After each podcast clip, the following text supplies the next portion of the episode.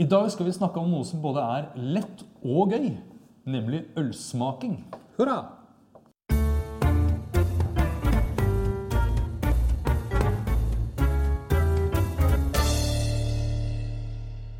Vi er en vennegjeng som skal ha en uhøytidelig ølsmaking hjemme.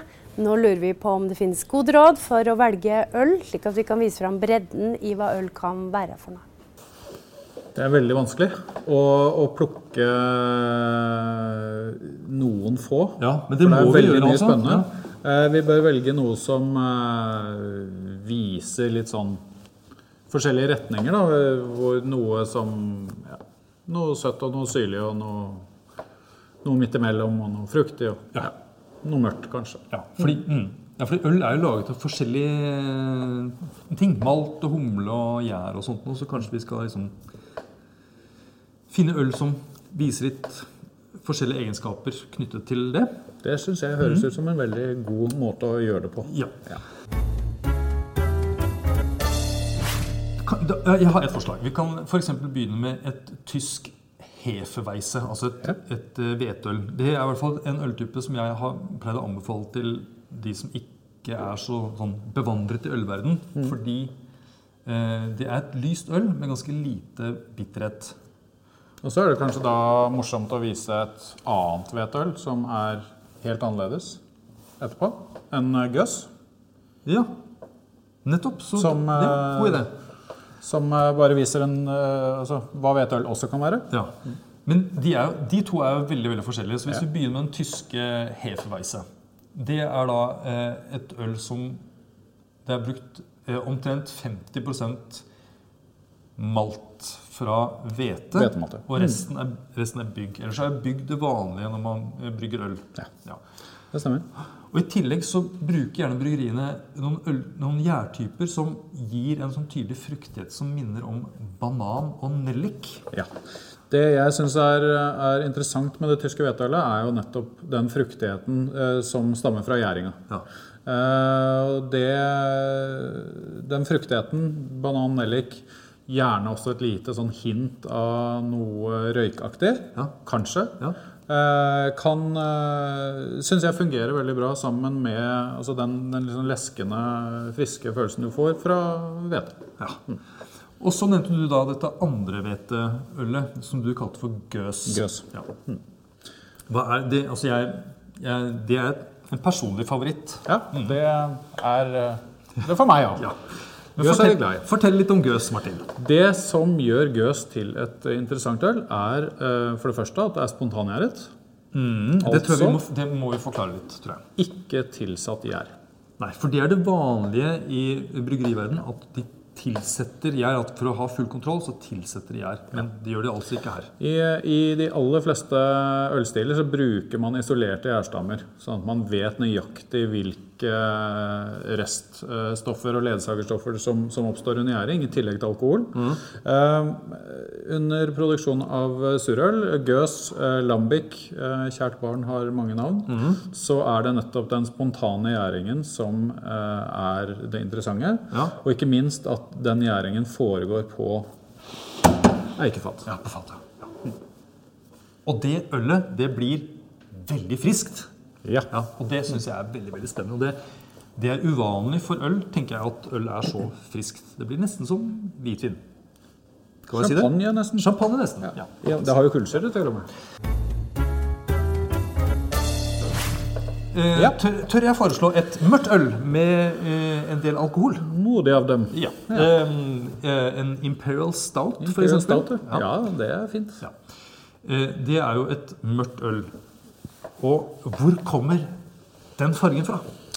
Den dagen jeg skjønte det, så ble jeg veldig glad. Den fargen er ikke tilsatt. Den Nei. Kommer fra eh, malt, som er ristet eller varmebehandlet. Ja. Eh, litt på samme måte som når man rister eller brenner kaffebønner. Ja. Ja. Det er altså en tørkeprosess hvor det er relativt høy temperatur. Nettopp, så det er mørkt malt. Ja. Eh, og, men er det sånn og man trenger ikke mye. Nei, nettopp, nei. For det var det jeg lurte på. Trenger du mye litt, ja. Hvor mye trenger du? Eh, nei, fem prosent kanskje. Bare fem prosent? Ja. Så resten kan være da lyst malt? Ja, man kan, bruke, man kan brygge en uh, kølsvart Imperial Porter på, eller Imperial Stout på uh, åttifem prosent pilsnermalt, nettopp. Hvis man vil det. Ja. Og sånne stouts... De smaker gjerne litt sånn kaffeaktig, de har noen sånne mørke aromer. Ja, altså i den stilen så har du jo, så du har, jeg har allerede nevnt porter, stout er jo en type porter, stout er gjerne en porter som har litt ristede aromer, litt kraftigere malt, maltsmak. Og så snakker vi jo nå om Imperial, ja. Og det er jo rett og slett et, um, en indikasjon på at dette er en sterk stout. Det er topp, så øl der det står Imperial, det er sterk øl. Ja, så sterk. Imperial Stout betyr at det er sterkt og mørkt. Ja. Ja. Alle som har drukket uh, noe annet enn pils de siste årene, ja. Regner jeg med har hørt om India Pale Ale. Ja, ja, var det jeg skulle si. I P A. Ja. Ja. Eller hvis man snakker internasjonalsk, I P A. I P A, yes. Mm. Når, når du sier I P A, så tenker jeg på humle. Ja, det er jo fornuftig, ja. Da. Ja, fordi um, de bruker jo malt og gjær og sånn for å lage I P A også, men det oser gjerne av sånn humlearoma, som minner og kan være alt fra sånn fruktig til sånn furenål og blomst og kvae. Veldig, veldig mye lukt. Ja, det er en ølstil hvor brygger over i hele verden har, har tenkt at her kan vi leke oss, her er det fri flyt, vi kan gjøre hva vi vil, og vi kan bruke så mye humle som overhodet mulig. Martin, skal vi ta et par spørsmål? La oss gjøre det. Ja. Spørsmål, spørsmål nummer én. Hvor viktig er formen på ølglasset?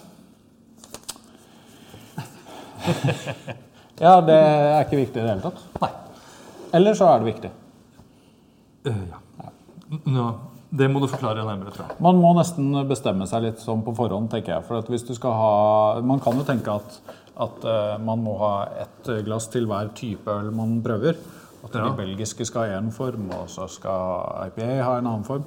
Eh, det er en innfallsvinkel. Ja. Eh, den andre er at du har et glass som har hull oppå og ikke bunn. Ja, så, eh, mm. så du holder øl altså, på plass. En slags sylinder, mm-hmm. oppbevaring, ja. eh, som du drikker av. Ja. Ja. Og så er det masse imellom selvfølgelig, men jeg tenker jo litt enten eller.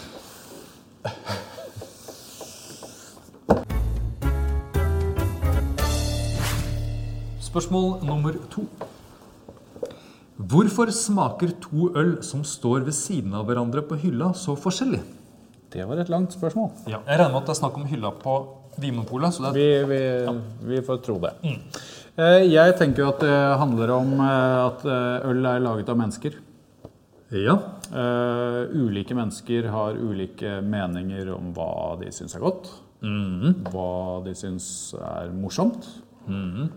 Hvorfor de lager ølet, mm. og derfor smaker to I P A-er fra to forskjellige bryggerier forskjellig. Ja. Ja.